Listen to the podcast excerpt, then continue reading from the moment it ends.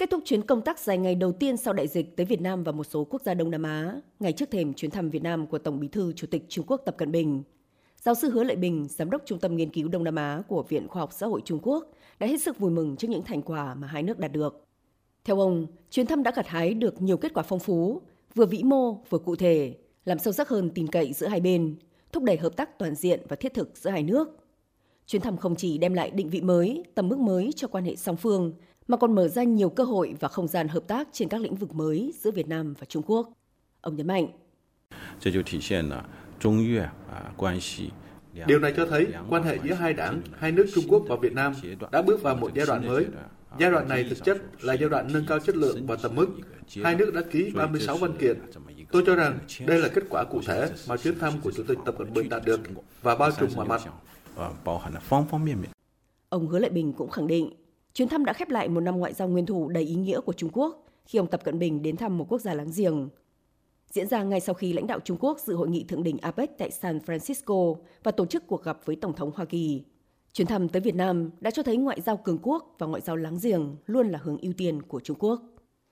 Còn theo ông Hứa Ninh Ninh, Giám đốc điều hành Hội đồng Kinh doanh Trung Quốc ASEAN, Chủ tịch Ủy ban Hợp tác Công nghiệp trong khuôn khổ Hiệp định RCEP, việc duy trì các chuyến thăm thường xuyên giữa lãnh đạo hai nước rất có ý nghĩa không chỉ giúp thắt chặt quan hệ giữa hai bên với tư cách là những quốc gia láng giềng gần gũi, mà còn là cơ hội để hai nước trao đổi về những chủ đề cùng quan tâm và các lĩnh vực hợp tác cụ thể. Việc trao đổi trực diện này rất quan trọng và trực tiếp hơn các cuộc điện đàm hay gọi qua video. Vì vậy, chúng tôi mong muốn hai nước tiếp tục đạt tiếp xúc này trong tương lai. Ngoài lãnh đạo cấp cao thường xuyên thăm hỏi, lãnh đạo các ban, ngành, hiệp hội doanh nghiệp và ngành nghề, doanh nhân hai bên cũng nên thường xuyên qua lại 也频繁的走动。Ông cũng đánh giá cao tiềm năng to lớn trong hợp tác kinh tế thương mại giữa hai nước bởi tính bổ sung giữa hai nền kinh tế vô cùng mạnh mẽ. Theo ông, hai bên cần tích cực triển khai đồng thuận và tuyên bố chung giữa lãnh đạo hai nước, đưa hợp tác kinh tế thương mại đi vào chi tiết và thiết thực. Cụ thể hơn, ông cho rằng hai nước cần thúc đẩy hợp tác ngành nghề nhằm tận dụng các hiệp định thương mại tự do và hiệp định đối tác kinh tế toàn diện khu vực RCEP, điều chỉnh cơ cấu ngành nghề một cách hiệu quả, tạo chuỗi công nghiệp mới với lợi thế bổ sung, từ đó kéo theo sự tối ưu hóa cơ cấu và mở rộng quy mô thương mại đầu tư hai nước. Ngoài ra, theo ông, hai bên cũng cần nâng cao trình độ hợp tác quốc tế giữa doanh nghiệp hai nước, coi đây là nhiệm vụ cấp bách, ưu tiên hàng đầu và yếu tố căn bản để củng cố nền tảng hợp tác kinh tế thương mại giữa hai bên. Trước những thay đổi của tình hình kinh tế, chính trị khu vực và toàn cầu, doanh nghiệp hai nước đặc biệt cần nâng cao trình độ hợp tác quốc tế, trong đó bao gồm việc doanh nghiệp Việt Nam nâng cao năng lực khai thác và phát triển thị trường lớn Trung Quốc.